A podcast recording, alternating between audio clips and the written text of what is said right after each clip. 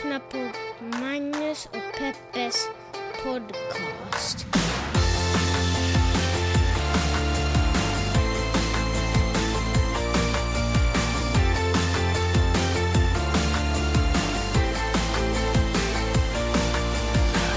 Howdy partners och hjärtligt välkomna till podcasten som heter Magnus och Peppes podcast. En liten podcast där vi pratar om stora och små händelser i världen och så gör vi det i ett journalistiskt, feministiskt och mediegranskande perspektiv. Vi, vi sitter i en stuga uppe i eh, norra Kalifornien eh, vid ett berg som heter Mammoth Mountain. Och just nu tittar jag på en dude som cyklar ner för det berget. berget. Han kommer ner rullande här. Ser du? Ser du duden på en hoj? Han kommer ner. Det här är ju vanligtvis en eh, skidresort. Eh, resort. Resort, ja, skidres- skidort. Eh, men nu är det ingen snö här uppe. Eh, utan nu är det bara berg. Och folk som cyklar. Och folk som cyklar. Herregud, det där såg helt crazy ut.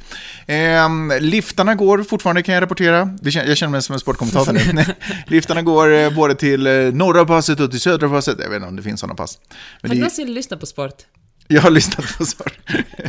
ja, jag har lyssnat på sport. Hör du, men det är ju en fantastisk plats vi är på. Visst är den otrolig? Kände du till Mammoth innan vi hamnade i Mammoth?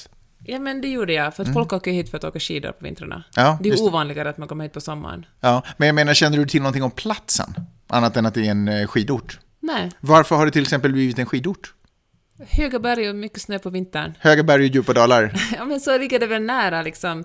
Fem Ja, timmar inte där från... vi kommer ifrån. Nej, men vet du, i kaliforniska mätt, mått mätt så är Mm. fem timmar helt okej. Ganska nära San Francisco också. Jag tänker att det är lätt att ta sig till och det finns mycket snö här. Det är också lätt att ha en väldigt avslappnad attityd till bilavstånd när man själv inte kör. Men du har rätt, det är väl, men det är ju ändå, en- ja, skitsamma, det är ju ändå en, en ready bit. Och sen är det uppförsbacke långt också. Ehm, här är vi, eh, för att vi får låna en stuga och det är magiskt. Vi, idag har vi hajkat så mycket som mina två stjärtskinkor är som två valnötter. Jag tror du menar någon annan skinka. Nej, stjärtskinkor, inte julskinkor, utan hjärt, stjärtskink... De här skinkorna. De är som två valnötter som tar doink doink mot varandra. Alltså vi börjar med att eh, cykla upp för en otroligt... Eh, vi cyklade upp för ett berg. ja, det kan man lugnt säga. Och eh, jag drog dessutom mileys efter min cykel Mm. i en liten vagn. Ja, jag Och- drog bara en ryggsäck. Och du hejade på Vidde. Ja. Det som jag verkligen älskar med USA är att folk som mötte oss, de var ju så här till Vidde, “You're doing great kid!” Kan vi ändå säga att det var inte folk som mötte oss, utan det var folk som passerade oss? Okej. Om vi ska vara helt ärliga. De som mötte oss susade förbi för fort för att se vad som hände. Exakt. Ja, men alla de som, också det pensionärsparet som, som gick, gjorde Nordic walking med sina stavar. Vi, vi cyklade ikapp ett, eh, alltså jag tror att de två tillsammans medelålder 200 år, någonting sånt. Och vi cyklade först förbi dem, men sen så måste vi vila så mycket, sen så promenerade de förnedrande förbi oss. men det var, det, var, det var brant. Men vi klarade det. Sen så rullar, och det var det sköna biten, få rulla ner för den där backen och titta på fjordar och allt möjligt som finns eh, medan man åker. Eh, och sen så åt vi gott och så tänkte vi skönt. Och sen sa du på skämt, ja nu, det här känns ju bra, vi ska göra en till och så Mm. Vi, vi cykel. cyklade upp igen. Ja, men för det var ju, alltså, nu får vi det låta som att det var liksom 19 timmar vi var på vägen, men det kanske var en 45 minuter som vi cyklade.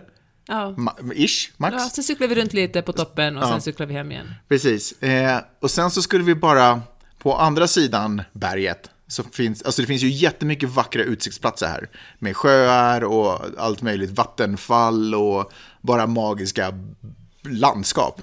Och björnar. Eh, och eh, vi skulle sen bestämma oss för att vi skulle använda den tiden vi hade kvar av dagen och åka till andra sidan berget och titta på ett vackert vattenfall. Och så parkerar vi bilen, för det första var det kanske 35-40 minuters bilväg till den platsen. Eller till parkeringsplatsen. Så parkerar vi bilen där och så börjar vi gå. Och så står det att det är 1000 Yards. yards. Och ingen av oss förstår ju vad det i praktiken innebär. Det enda jag reagerar på att, var, att det stod inte miles. Så jag var så här, men yards, vad fan, jag vet inte. Är det mer eller mindre miles?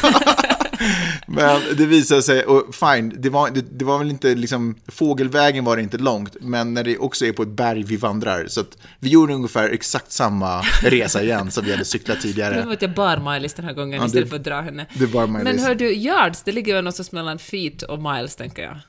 Alltså jag tänker bara på Scotland Yard, jag har ingen aning.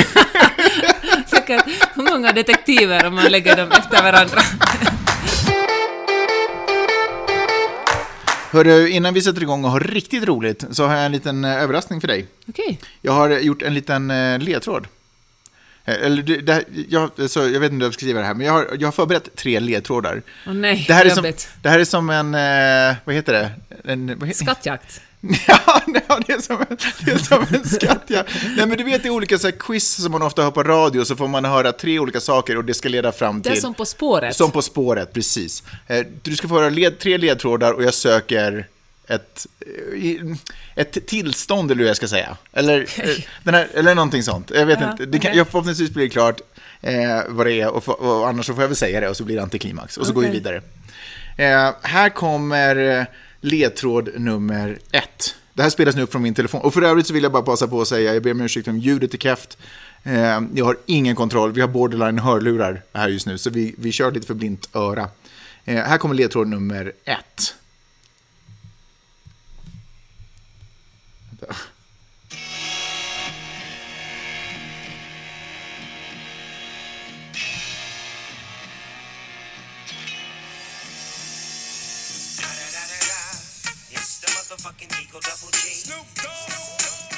Den här känner ni igen va? Okej. Ja, vänta, vänta, vänta.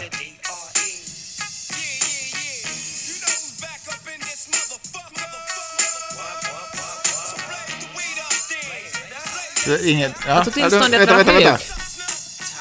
Okej, ja. Så där är ledtråd nummer ett. Okej, mitt svar är tillståndet Nej, men var hög. vänta. Nej, men när får jag svara då? Nej, men du ska få höra alla ledtrådar Jaha, först. Alla ledtrådar Det är tillsammans som ett pussel, liksom. skapar... Eh, Jaha, jag trodde det var liksom så här fempoängsfrågan. Aha. nej, nej, nej, nej, nej, nej. Alla, alla, Okej, okej. alla ledtrådar tillsammans bildar det här eh, fenomenet, vad man ska Det säga. är som The Fifth Element, när man liksom, vi såg igår. Okej. Ja, underbart med referenser från 97. Ehm, så det där var alltså då Dr. Dre's och Snoop Dogg Doggs låt. Eh, jag kan inte riktigt säga vad den heter, för det skulle... Det är en del av ledtråden. Okej. Ehm, ledtråd nummer två.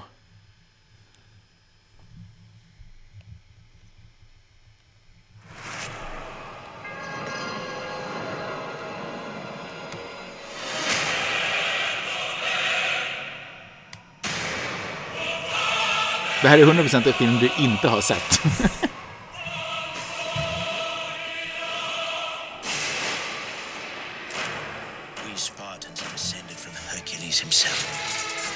Never to retreat, never to surrender. Okej, jag hörde det. Så det är en film, du hörde att de nämnde Spartans. Okej, det är den där eh, The 300. Bra Feppe! Och jag har verkligen inte sett den. Nej, du har verkligen inte sett den. Bra, så nu har du filmtiteln som också är en ledtråd. Okej. Okej. Eh, och sen eh, så här är, kommer, oj förlåt, här kommer ledtråd nummer tre. Är du beredd? Ja. Okej, bra. Då eh, kör vi. Jag har, vad heter det, jag har gjort en jingle. Okej, spela upp det för Vill mig. du höra den? Är du säker? Okej. Du kommer inte, du kommer inte så såga den? Ja, Jag kan inte säga det förrän jag har hört det. Nej men gud vad gulligt. Mange glider runt och softar hela dagen. Peppe är i skolan och pluggar som fan. Men hon blir smartare eller är hon en flow? Jag vet vad det här är. Vänta, vad är det? Vänta, vänta, vänta, vänta, vänta. Okej, vet, vet du vad det är? Jag har en idé. Jag har liksom... eh, Den första, den första låten, det var vad heter det, eh, Dr. Dre's. Låten heter Next Episode. Och så andra filmen, eller andra ledtråden var filmen 300. Jag vet vad det här är. Okej, vad är det då? Det är vårt 300 avsnitt av Magnus och Peppes podcast.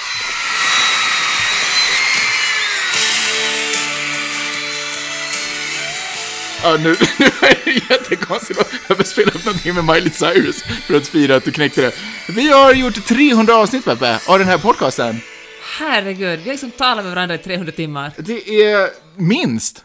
Det är ju helt sjukt. Vissa gånger, ja, nej precis, det har vi gjort. 300 timmar kvalitetstid. 300 avsnitt. Ja.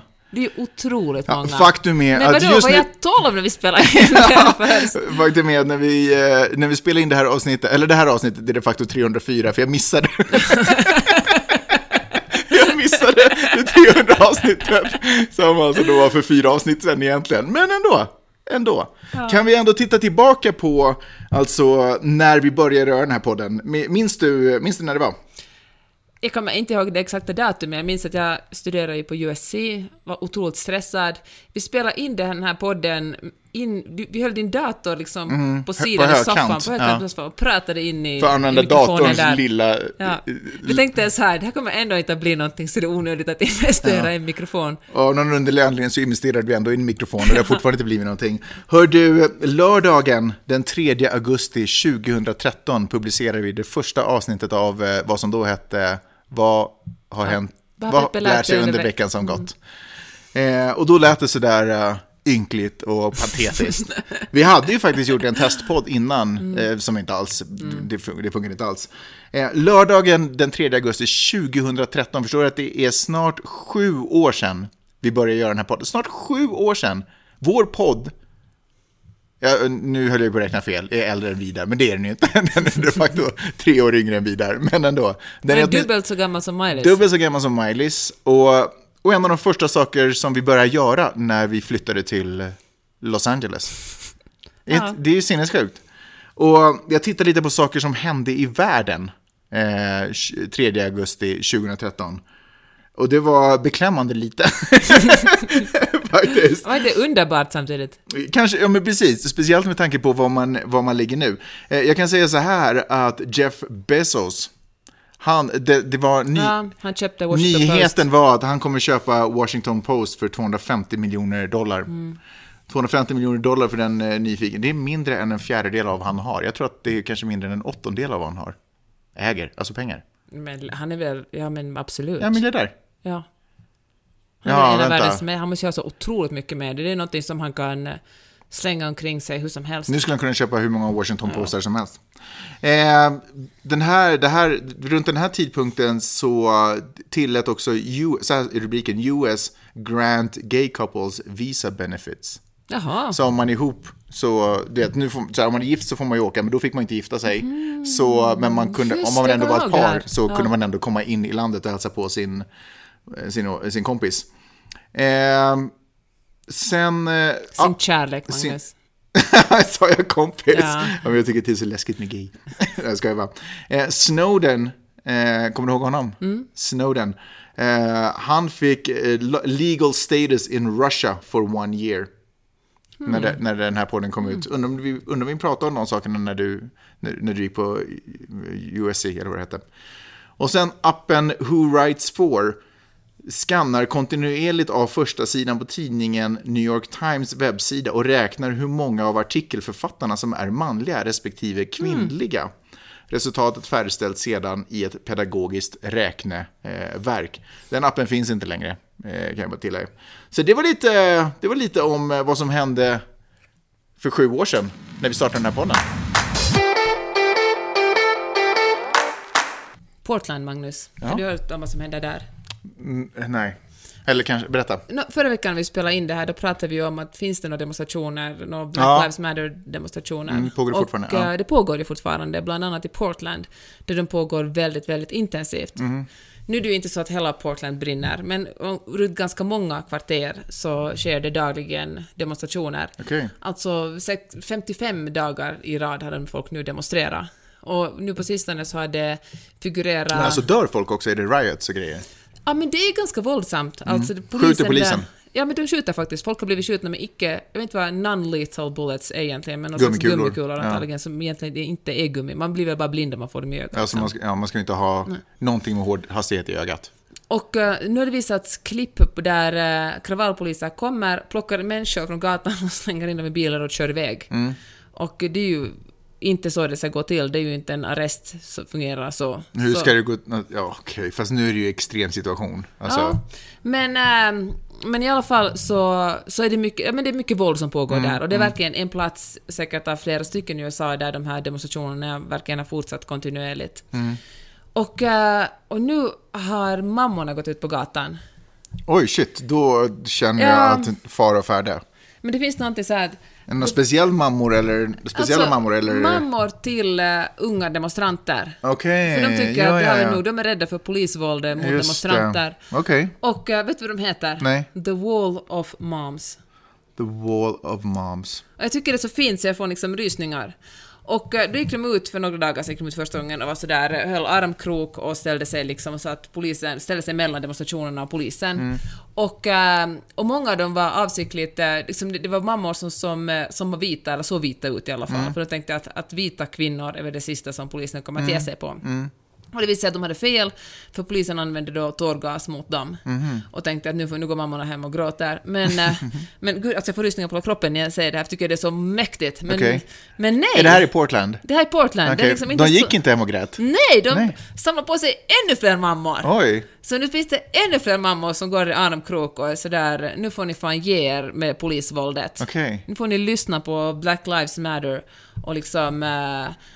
och, det, och då fick, det här fick mig att tänka på att eh, fan, mammor Ja. är ju ändå det coolaste som finns. Alltså, jag kommer ihåg när jag bodde i Argentina så fanns det Madres de la Plaza de Mayo, alltså mammor som varannan torsdag samlades utanför eh, Casa Rosada som är liksom stadshuset i Buenos Aires Mhm. och demonstrera för att eh, deras barn som försvann under... Under Diktatorn? Ja, Pinochet? under, ja, när Pinochet var, var i, eh, i Chile. Jaha, shit. Men också i, eh, men också i, de- det fanns ju en militärdiktatur också i Argentina, de flesta Ja. syd, sydamerikanska stater, mellan uh, slutet av 70-talet, 79 till 83 tror jag det var. Och, eller 76 till och med kanske. Och, eh, men då träffade, och ännu när jag bodde i Buenos Aires, alltså det är sig, vad kan det vara, snart 15 år sedan, men då, då demonstrerade de där, klädda i vitt, och demonstrerade för att deras barn förs- försvann. Och jag tycker det finns någonting, alltså, makten i mammor Mm. är, det är fan den största makten som finns. Mammor som är liksom upprörda och kräver rättvisa. Då du vet någon kommer och liksom Eller bråkar, sårade. Mm. Som bråkar med ens barn. Då stiger man fram. Ja, ja, just det. är du en sån mamma liksom? Men jag tror det. Alltså det finns ju också mammor som är sådär på något sätt som inte kan se, när de inte kan se när deras barn gör någonting fel. Nej. Och en sån mamma vill jag heller inte vara. Jag vill vara en mamma som man alltid kan komma till om man är mitt barn. Så det finns också dumma mammor. Vad är jag fem år? Den här diskussionen. Nej, men jag tycker i alla fall att, eh, att eh, The Wall of Moms i Portland alltså, är liksom... Supercoolt. en- Är det här någonting som månne kommer sprida sig till övriga Men ju, platser på, är för ju- demonstrationer och... Ja, jag tror verkligen det. Cool Wall grej. of Moms. Wall of Moms. Tror, ja, just det. Men det- Ja, nej, nej, superspännande. Coolt. The only good wall. The only good wall. Bra. Bill, bygg den muren. Bra. De gör det. I flera amerikanska storstäder, bland annat i New York, precis framför Trump Building, så har det ju målats med stora vita bokstäver, förlåt, stora gula bokstäver, eh, Black Lives Matter. Eh, och sen så såg jag ett, och, och det är ju ett starkt, och, eller det är ju liksom eh, guvernören eller borgmästaren som har sagt att det ska, det ska stå på gatan där. Eh, så om man, för det var ju folk som har försökt liksom tvätta bort det eller målat över det, de har då, då har de liksom anmälts eller arresterats för eh, vandalisering Jaha, det av det. Ja. Så det är, liksom, det är verkligen ett, ett verk, eller vad man ska säga, ett budskap som är gjort med alla tänkbara tillstånd. Eh, och sen så ser jag eh, på eh, något Instagram-klipp där, där det är svarta kvinnor som eh, med svart målarfärg häller över på den här eh, texten. Eh, och då, då blir jag förvirrad. Och, och deras är sådär att det här är bara för show och för syns skull. Det är ingen som egentligen på riktigt bryr sig om. Det, det räcker inte att man målar eh, text på. Och, och det fattar jag ju, men jag blir... För mig blir det så svårt när vi lever i en tidsålder, eller det kanske alltid varit så, men det är bara i och med att det alltid sprids på media nu så mycket och så snabbt, så blir det som att allting går fram och tillbaka så fort. Så att det är svårt att- ställa sig bakom någonting, för ena sekunden så är det rätt och andra sekunden så står man bakom den och per definition för att man själv står bakom den så då är det fel.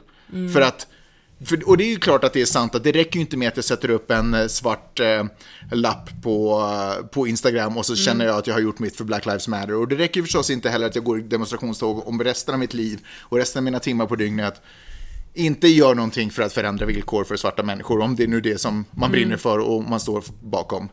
Eh, men det, samtidigt så blir det...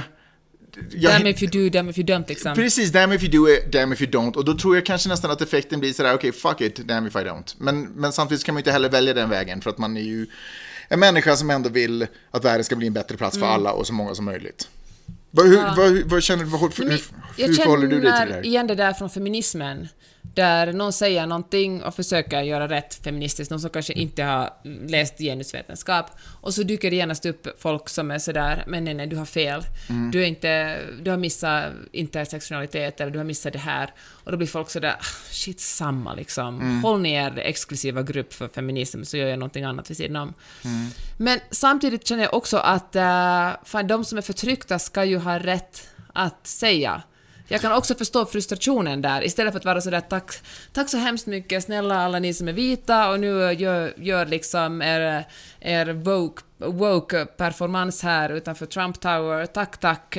Vet du, jag, kan, jag förstår ju också den frustrationen att, att vet du, put your money where your mouth is, liksom gör någonting istället för att göra en performance. Det är sant, men samtidigt kan jag inte heller riktigt känna att, att, eh, att några individer från det svarta communityt heller representerar alla svarta. Nej. Alltså, alla tar sig rätt. Jag menar, jag, kan ju inte säga någonting. Jag kan ju bara stå och titta på och vänta på att någon ska säga vilket håll jag ska gå åt. Så ska jag gladeligen, gladeligen gå åt det hållet. Men när olika människor från samma community, och speciellt det här community som, som vi nu försöker ändra, som vi försöker, eh, vars attityder emot vi försöker förändra. När olika individer i det här community talar om för mig vad jag ska göra. Och lite samma sak också, precis som du säger inom feminismen. När en eh, uttalad feminist säger att jag ska göra det här och en annan uttalad feminist säger att jag ska nästan göra lite motsatsen. Då blir Fast det så här, what the F? Det är ju också privilegier att vara alltså privilegierad. Att man säger att gruppen svarta, gruppen feminister, gruppen det ena och det andra. Ja, men det är klart som fan att det finns olika åsikter inom, inom det svarta communityt och inom feminister. Det är liksom ingen klump som Nej, alla vet. är samma sak. Fast det är problematiskt att det inte är en klump. Och att det inte finns någon som på något sätt för en riktningstalan. För jag menar, jag kan väl ändå tycka att om man vill få någon form av förändring så måste man också få en riktning, det måste samlas upp någonstans. Det kan ju inte vara så att alla springer runt och en krossar fönster och en annan målar på väggar och den tredje sitter tyst och, och, och matvägrar och den fjärde, så, Men det kan man och, den, och den fjärde göra. håller föreläsningar. Men jag tänker så här, det är ju heller- Nej men inte om alla skriker att jag gör fel när jag sen försöker göra som den ena. Fast kanske de ville på oss att ha den här diskussionen och säga att jaha, fan det är sant liksom, det som vi håller på med en performance, hur kan vi göra, hur kan vi göra någonting aktivt, göra en liksom aktiv, handling, hur kan vi stiga åt sidan och ge plats åt någon som har en, en mörkare hudfärg än vi och, och liksom och därför blir diskriminerad? Jag tror att det är det vi är sant, men jag tror också att det här beror väldigt mycket på att också folk vill synas. Och individer också vill synas och vara de som fick någonting att hända. De som gjorde någonting som plötsligt poppade upp i andra människors Instagramflöde. bland alla vita som har synts så kanske det är tid för att någon annan också får syns. 100 Eller alla procent. gubbar liksom, det är dags att kvinnor också får synas. 100 procent, men jag tycker väl kanske att det är väl är det schysst mot the cause att man stjäl liksom man stjäl en möjlighet till förändring för att jag vill ha uppmärksamhet. Nu vet inte jag om det är så, men jag får bara liksom när folk helt plötsligt går emot, alltså pendeln svänger för snabbt liksom. Nej, men jag kan förstå den frustrationen, men jag tänker att det kanske vi bara måste svälja och, eh, och göra vårt bästa i våra dagliga val. Förra veckan talade vi också om Karen, vem en Karen är. Och då- Svenska motsvarigheten, svenska motsvarigheten till Karin. Ja, fast ändå inte. och eh, då sa du att Karen alltid handlar om rasism och jag sa att det kanske inte alls gör det. Och, Du var också väldigt påstridig med att det inte alltid gör det. ja, men, Och du ja, var sådär, let's agree to disagree, fast det inte ens fanns någonting att disagree om, utan du Det var hade jag fel. verkligen inte. I alla fall så eh, fick jag idén att lyssna på podcasten Code Switch som är jättebra på NPR när vi körde upp hit. I hopp om att du ska få bekräftat att du hade rätt. För du var väldigt så här, men Magnus, du var väldigt mycket så här, Magnus, lyssna på den här med mig, det här blir bra, vi lyssnar på den här tillsammans. herregud, Ja, men nej, kör, kör, det kör, var kör. verkligen inte därför. Nej, okej, okej. Okej, men vad sa de där då, Magnus? Nej men där pratar de ju väldigt mycket om hur det här Karen, dels inte egentligen, alltså de, de pratar lite om rötterna till fenomenet Karen. Och eh, någonting som jag inte hade förstått var att Karen var ett uttryck inom det svarta communityt. Eh, som har använts, som egentligen bara spritt sig och blivit mainstream. Att Karen har varit ett sätt för svarta att tala om vita kvinnor utan att benämna någon specifik eller, no, eller vita kvinnor. Liksom. Och, det är inte, och det är inte det enda sättet som svarta genom historien, redan på slaveri, att det liksom gick att spåra tillbaka till slaveriet, hur man pratade om vad hon hette, Miss... Miss... Ann. Miss Anne. Miss Anne, just det. Ja. Men vet du vad, det var också intressant det där att svarta inte fick säga vitas förnamn, utan det måste komma ett miss före det. Det måste vara Miss Karen, Miss Ann, Miss eh, vad som helst. Ja, Miss Peppe. Ehm, Men så det var, så det var väldigt tydligt, kop, Mm. tydligt koppling, en väldigt tydlig koppling till rasism och, och sådana saker. Det som var intressant i början när de diskuterade det så här de att varje gång när de pratar om vita kvinnor så då får de in en massa lyssnarmail som handlar om att kvinnor vill påpeka att de också är förtryckta. Och, eh, och då sa de här programledarna mycket smarta att det handlar ju om intersektionalitet och det handlar om olika hierarkier. I olika sammanhang befinner man sig på olika, i olika liksom, platser i en hierarki. Och svarta, och bland liksom svarta kvinnor och vita kvinnor, eller också svarta män för den delen, så ligger, befinner sig i det här samhället vi lever i, vita kvinnor i en hierarki ovanför. Och därför så får vi bara acceptera det att vi kallar det Karen när vi uppför oss som sådana. Det är ju sinnessjukt att vi lever i ett samhälle som kallar sig själv för civiliserat. Och så har vi ändå hierarkier bland människor. Där vi, som, alltså, att det finns hierarkier bland människor som vi går runt och agerar, interagerar med och agerar med och pratar med.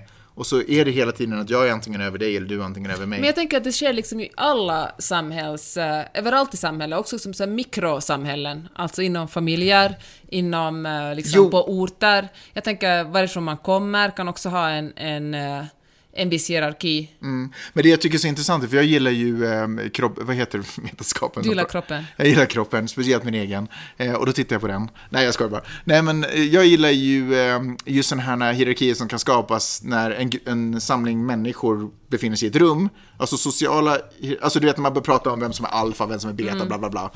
Eh, och hur man kan förmedla olika status genom olika kroppsspråk. Och, och de kan vi kanske känna är någon form av naturlig hierarkibildande därför att jag vet inte, jag antar att evolutionen har skapat de här funktionerna i vår kropp, att vi kan uttrycka oss på, med kroppsspråk på olika sätt.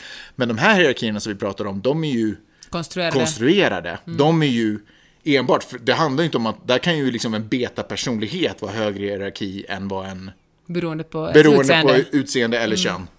Eller sexualitet. Eller vad tusan Ja. det kan vara. Ja, verkligen. Allting som egentligen särskiljer dig från en Normen. vit eh, medelålders man. Som är typ normen som allting görs efter och Utifrån. formas, ut, görs utifrån. Men hur, Magnus, hur hanterar du att vara en vit medelålders man? Kul att du frågar, för jag har faktiskt tänkt på det här eh, på senaste tiden. Eh, jag är numera ganska, eller väldigt medveten om min egen, vad fan ska jag säga, vad, vad ska jag kalla det här? Dina egna privilegier? Ja, mina egna privilegier, men också min egen, du vet när man, när man rör sig omkring i världen så på något sätt ser det som att man har, jag vet inte fan vad, nu har jag varit i LA för länge, men det är som att man har ett energifält runt omkring sig. Du vet hur vissa män... Alltså ni som är jungfrun i Nej men, horoskop här. nej men lyssna, du vet hur vissa män så här, som kommer in, de, man kanske aldrig har träffat dem förut, de kanske aldrig varit hemma hos en förut, men de slänger upp, nästan så att de skulle slänga upp benen på bordet och du vet, de, tar, de sitter superbredbent. Alltså du vet att man tar sig ett utrymme. Så jag har blivit väldigt medveten om vilket utrymme jag tar, eller jag tänker väldigt mycket på vilket utrymme jag tar och vilket utrymme jag inte tar, eller vilket utrymme jag ger skulle jag så vilja säga. Och till vilka och hur, Ja, men hur jag fungerar i sociala situationer. Eh, och det, det är inte bara Black Lives Matter. Eh, det är också corona förstås, för att man måste hålla en viss social distancing. Men, men det är också alltså, alla diskussioner runt metoo. Eh, bara vilka signaler jag skickar och hur jag skickar de signalerna och Men- sådär. Jag försöker... Kan du ge ett konkret exempel antingen på Black Lives Matter eller metoo då? Fan, jag vet, men jag tror inte att det handlar så mycket. För, jag, jag tyck, för mig, någonstans i mitt huvud så är Black Lives Matter och metoo båda symptom på samma beteende som jag har haft. Alltså, jag kommer in i ett rum, jag upplever att jag är självklar. I det rummet, jag frågar inte, jag bara går och så tar jag någonting ur någon annan människas kylskåp och så öppnar jag det och så konsumerar jag det. Att- förstår jag vad jag menar? Att det här... Att liksom börja titta, men vänta, vem bor här? Vem, vem liksom, finns det någon annan som skulle vara mer behov av det som jag nu kommer gå in i kylskåpet och ta? Finns det någon annan som också skulle vara in... Förstår du vad jag menar? Ja. Det var inte superkonkret, men jag tror, för jag tror att det mer handlar om att jag försöker observera mitt eget beteende och min egen plats på den här planeten. Eh, Och jag tänker att om jag kommer, om jag dämpar den och lite ser andra människor på ett annat sätt och i lite nydager eh, så tror jag kanske att de andra problemen kanske sk- till viss del löser sig automatiskt. Om man är lite mer öppen för att det finns andra människor som också har behov. Ja, Eller? Ja men verkligen. Vet du, nu fattar jag ju att jag också är otroligt privilegierad. Men om jag Som ska... har mig. Ja, verkligen. Men, eh, om man, men just metoo var för mig den största aha-upplevelsen, inte att uh, män begår övergrepp på kvinnor, utan att det- har varit en så normaliserad del av mitt liv, hela livet liksom. Allt från att uh, man ska gå hem från en nattklubb, istället för att gå hem så måste man säga hmm, vem ska jag gå hem med, för att jag ska ta en Uber eller en taxi, jag kan inte gena genom den parken, jag kan liksom, kan gå hem med den här snubben, kommer han att våldta mig eller knivmörda mig, vet du? Att liksom på något sätt anpassa mitt liv efter män. När jag jobbade på riksdagen kommer jag ihåg att då skulle man aldrig åka hiss med en gubbe från internationella avdelningen för han tafsade på en.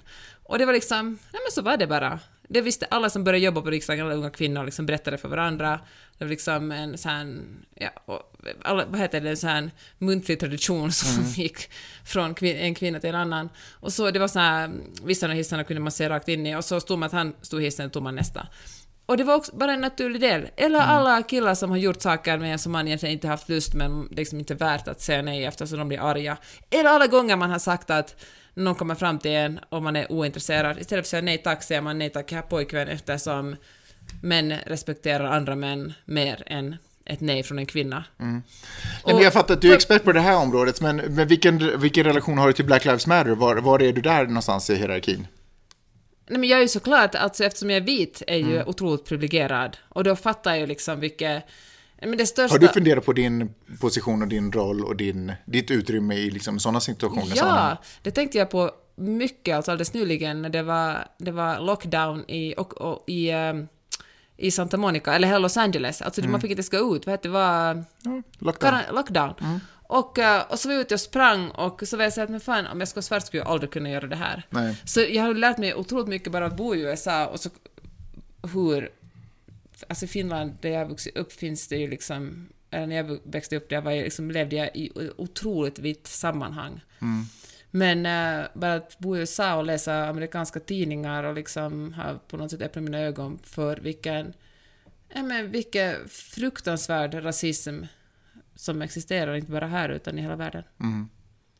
Jag har ju blivit ännu mer medveten om, jag upplevde ju ändå, eh, förlåt jag ska avsluta meningen, jag har blivit ännu mer medveten om mitt privilegie sen jag flyttade hit, tycker jag nog ändå. Eh, kanske för att det är så segregerat här, det är så tydligt segregerat. På något sätt så i Sverige och Finland och Norden så är det, det är liksom en automatisk segregering för det finns inte så många människor i förhållande till, eh, liksom, eller för, så många rasifierade eller så många människor med annan bakgrund i förhållande till hur många det finns eh, fan vad jag ska säga, skitsamma, ni vet vad jag menar. Eh, och så i, hemma i, i Sverige och i Norden och i, så, så har jag ju alltid tänkt att, oh men gud, jag har koll på det här. Eh, en av mina bästa vänner när jag var barn. Där du det kortet nu. Nej men så, jag, drog inte, jag drar drar inte det nu, jag drog det. Därför att då, åtminstone, alltså hur man än vill så, så introducerades jag till hur han åtminstone behandlades. Så jag, på något sätt så levde jag med, ända upp i vuxen ålder, så levde jag i tron att jag har tillräckligt med erfarenhet, jag, är koll, jag har koll på det här, jag är lugn. Liksom. Eh, har till och med skällt ut kollegor för att de inte har haft vänner av annan hudfärg än de själva eller någon annan kulturell bakgrund. Men, men inser nu ändå liksom närmare medelåldern att jag har, alltså, det räcker inte utan man, och det är, samma sak är det ju med metoo och det där. Alltså det räcker inte med att säga eller man måste leva det. Man måste leva det varje dag helt enkelt. Det går inte att bara, nu tar jag ställning emot det och så, nu tycker jag så. För att man måste verkligen arbeta in det i systemet. Och världen förändras också. Så det ställer hela tiden, det ställer liksom nya krav. Eh, och det är lä- sjukt lätt att bli förslappad. Eh, när man Nej, men bor det i är ett, så skönt att vara privilegierad. när man bor i ett är ju- segregerat område. Alltså, alla våra grannar, så när som på kanske på en, är liksom vita, ser exakt ut som vi. Och för att inte tala om grannskapet eller staden, så är det, alla ser ut som vi och alla jobbar med samma saker som vi jobbar. Eh, och då är det så lätt att bara, ja men så här är världen. Eh, Och så bara lägg, så blir det lite så i bakhuvudet. Men det är inte så. För vi kan åka utan giltigt körkort. Vi kan göra det, för det värsta som händer är att polisen är bara så här, ah, you, ah man, Ajabaja. ajabaja liksom. Ja.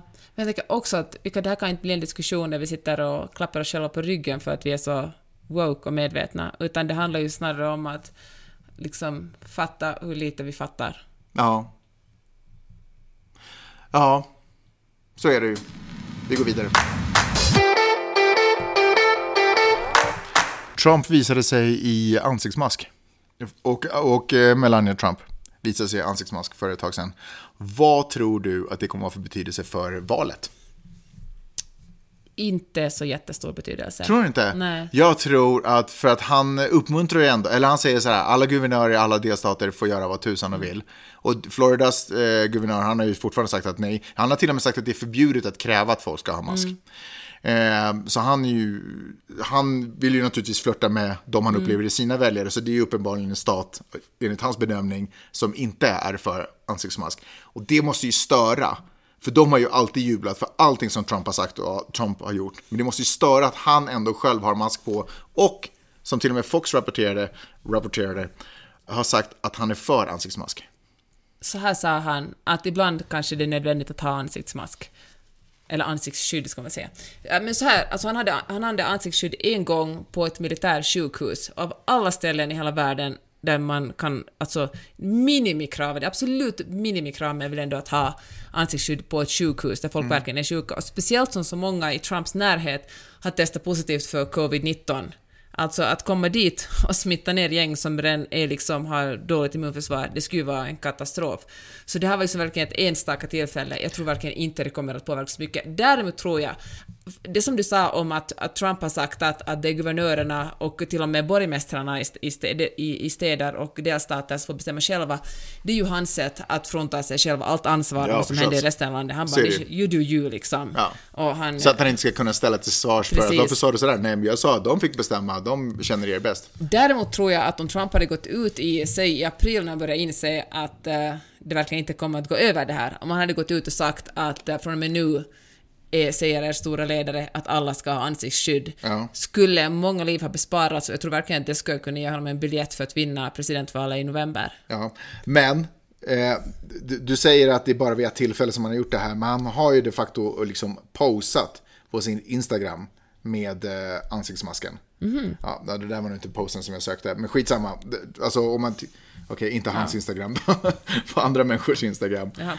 Okej, men så här tror jag också att han Alltså det börjar... är pressbilder, det är Ja. inte sådär taget när han är ute och går liksom. Okej. Jag tror... Uh, ah, fan, jag vet inte. Han är väl tvungen att göra det eftersom jag kommer ihåg för några månader sedan så talade man om att i riktigt absolut värsta scenario kan upp till 130 000 amerikaner ha dött i augusti 2020.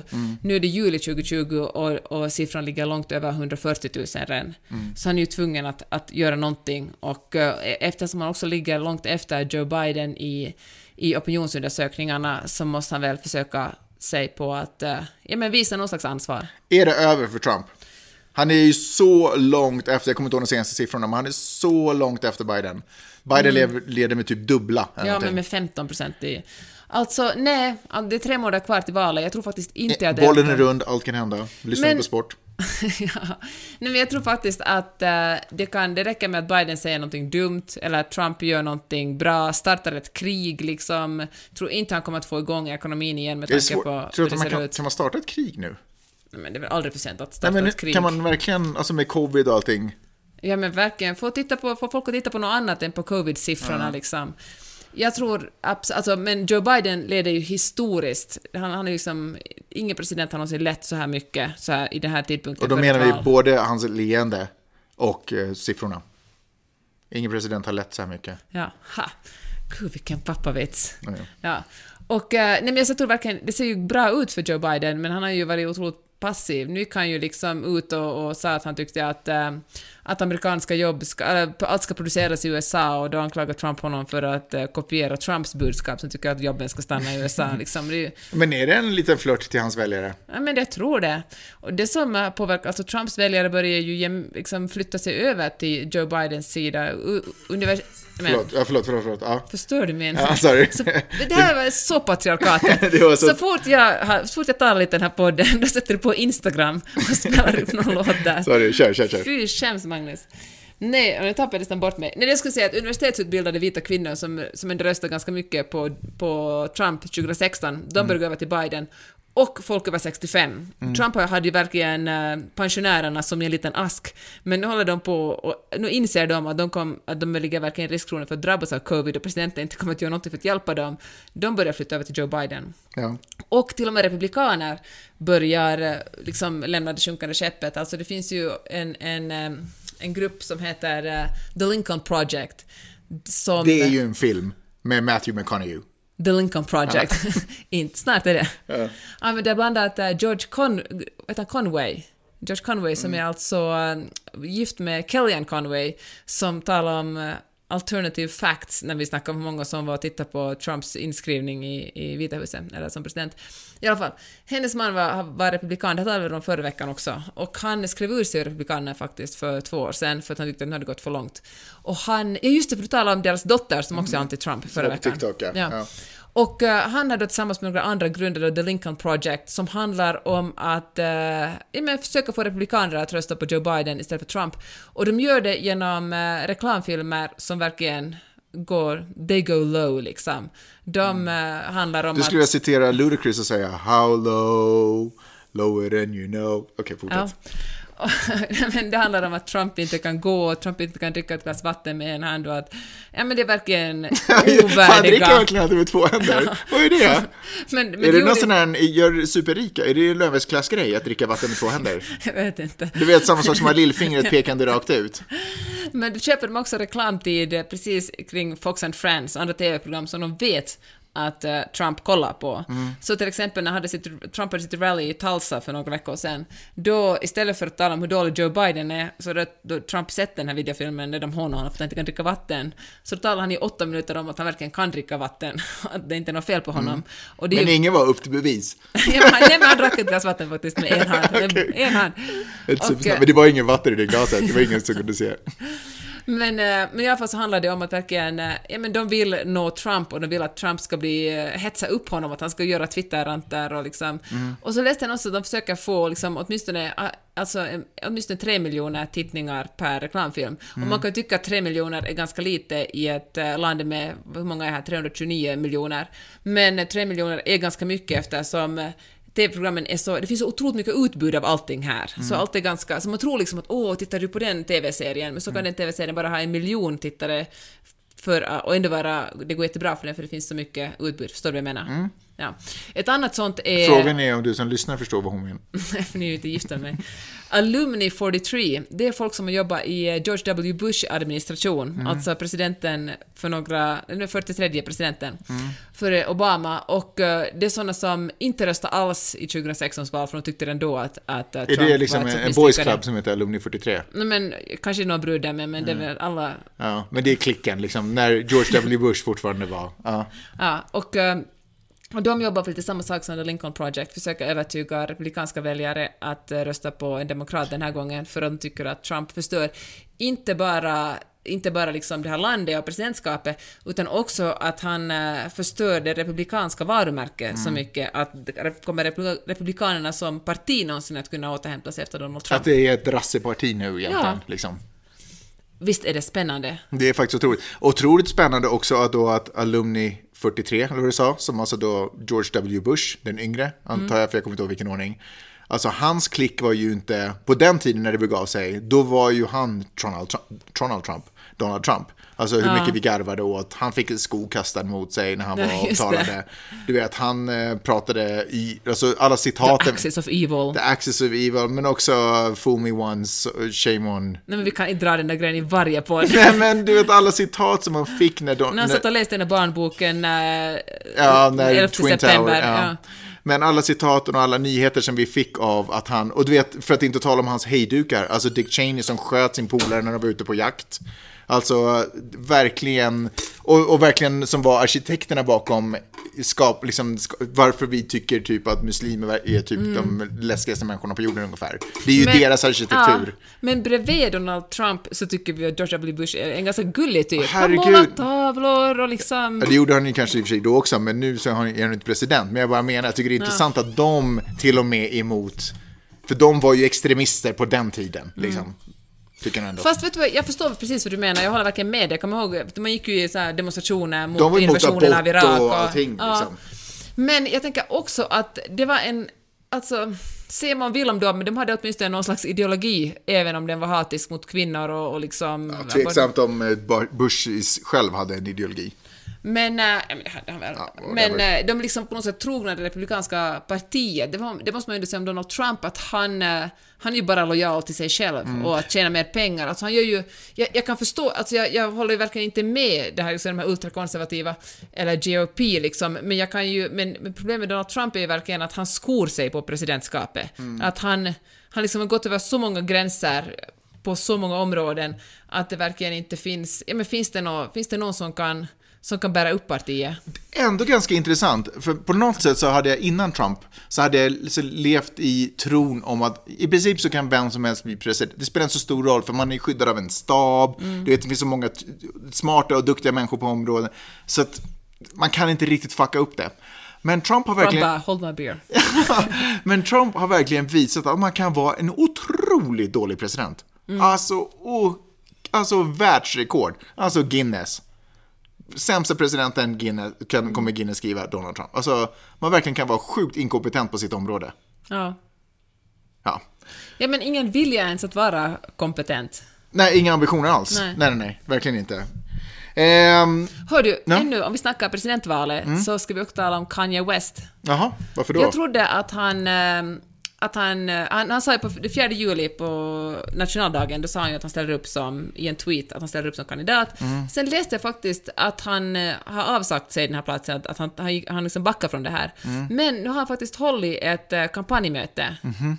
där han, nej men tydligen hade han verkligen de hade skämt ut sig fullständigt. Han hade liksom, det har, han hade varit oförberedd, han hade liksom, bara ställt sig och, och, och pratat. Alltså han har gjort en Trump. Han, han har gjort en Trump. Ja, han vill bara dit för att det kommer ju tjäna hans egna syften. Han har ingen vision, ingen dröm, ingen, eh, ingen lojalitet gentemot landet som sådant. Så, alltså, det är bara... Det är så jävla oförskämt och så jävla drygt. Men så har han också sagt något så konstigt. Han hade om den här, eh, vad heter The, The Underground Railroad, du såg den filmen, Harriet, Mm. vad heter hon?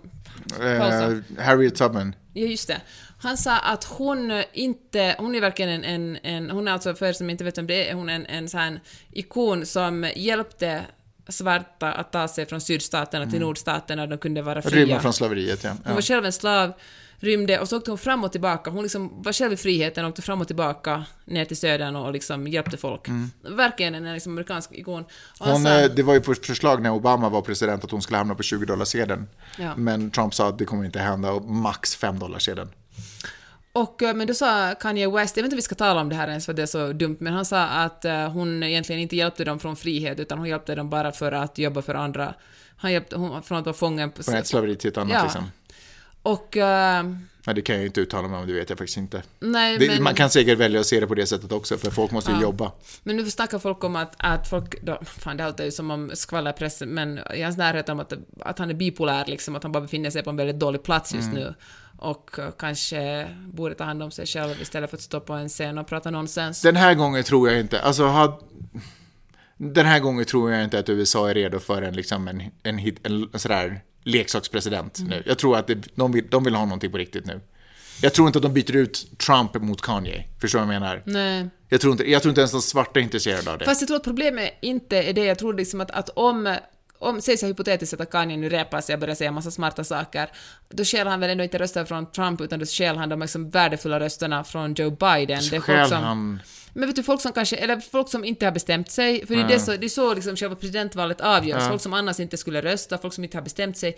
Det är ett ganska lågt valdeltagande i det här landet, till och med när det är liksom presidentval, nu kommer det säkert vara mycket högre än vanligt.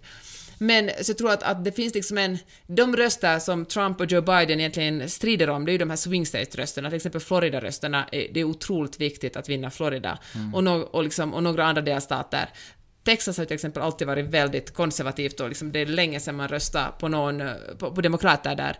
Men nu B.T. O'Rourke till exempel visar att eh, att man visst börjar luta sig mot eh, demokraterna och liksom demokratiska kandidater kan faktiskt få framgång där.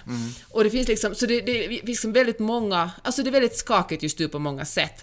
Och kommer det en tredje kandidat och liksom tar röster som kanske annars skulle rösta på demokraterna, då kan man, då kan man liksom indirekt ge, Han ge bidrar liksom inte med något gott på något vinsten. sätt. Liksom. Nej.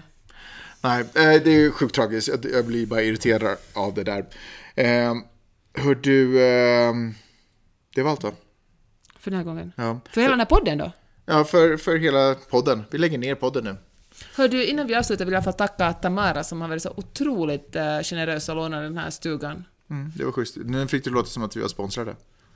Och det är därför vi kan spela in det här avsnittet. Nej men det är faktiskt, det är ju supersnällt. Alltså, det är magiskt att vara här. Eh, vet du vad, jag snubblade faktiskt över en, en nyhet till. Eh, Redskins, fotbollslaget, de ska nu släppa namnet Redskins. Eh, det är kanske ingen som bryr sig. Vet du vad, det här är faktiskt en av de första sakerna vi talade om i podden. Mm. Podden bara var nog knappt ett år gammal tror jag vi talade om det här. Hur det här liksom... Det var lite på tal, precis. Men det har tydligen varit på tal i liksom 20 Mm, år. Det är liksom ingen, men nu i och med Black Lives Matter har ägaren, som tydligen inte lär vara någon supertrevlig person, har tydligen sagt att vi slopar namnet, men han har inte heller kommit upp med någonting. Nej, de håller på att fundera på vad det ska bli. Och vet du vi, vi har ju talat om det här. Det finns ju andra fotbollslag på lägre nivåer som också har associationer, vad det nu är, Chiefs och allt Mm. möjligt som inte däremot är på kartan att de ska ändra. Jaha, ännu. De är, Ja. vet du, vi brukar tala om det här att om man talar svenska får man säga indian eftersom, eh, där måste man säga ursprungsamerikan. Mm. Men då lyssnade jag, för nu vet jag inte vilken podd, jag borde alltid referera till rätt podd, men som, som handlar om det här. Och då sa att det finns något svenskt eh, fan, idrottslag som heter någonting med indianer. Mm. Och då hade en ursprungsamerikan i Sverige faktiskt stämt dem för det här. Mhm. För sa att det är kränkande. Och jag tänker att, vet du vad, det är ju helt rätt. Jag, jag liksom tycker att vi har haft fel när vi har sagt att man visst när ordet indian.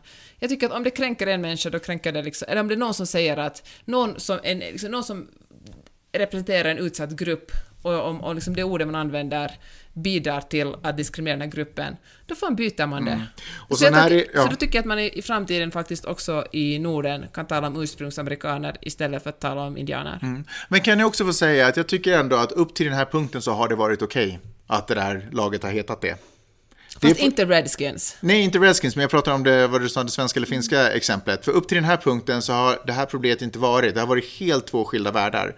Men faktum är att samtidigt som världen blir mer global och folk börjar resa mer och vi börjar blandas upp mer och vi börjar liksom besöka så måste vi också börja ta hänsyn till andra saker för vi stöter på nya människor som har andra, eh, annan bakgrund andra liksom, eh, ja, du fattar vad jag menar. Så jag tycker inte att bara för att, alltså Man kan säga så man det visste inte alltid, bättre då. Nej, och det har inte alltid varit fel heller. Därför, whatever någonstans, det är väl ett namn bara. Så. Men nu är det inte det längre, därför att nu bor det också människor som det namnet också betyder någonting för. Mm. Som är kopplingen till deras släkt och deras förfäder och deras historia. Mm. Och det borde man ju respektera. Precis som jag skulle förvänta mig som vit privilegierad man att min eh, historia respekteras var jag än befinner mig på jorden. Men det är väl ingenting... Det, Nej, nej, men jag- jag menar. Det är vad jag menar. Att, eh, Men jag fattar inte det sista, vadå? Vadå? Att, din, att du som vit man tycker att din historia ska respekteras.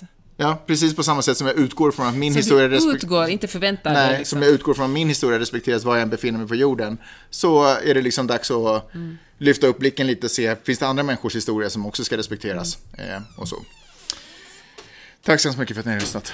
Hör ni, för ni har röstat. Nej, för att ni har lyssnat. Och för att ni betalar för den här podden. Nu lyssnar ingen mer på den säkert, man stänger radion och säger tack så mycket. Men i alla fall vill jag tacka er som gör det. Ha det så bra. Hej då!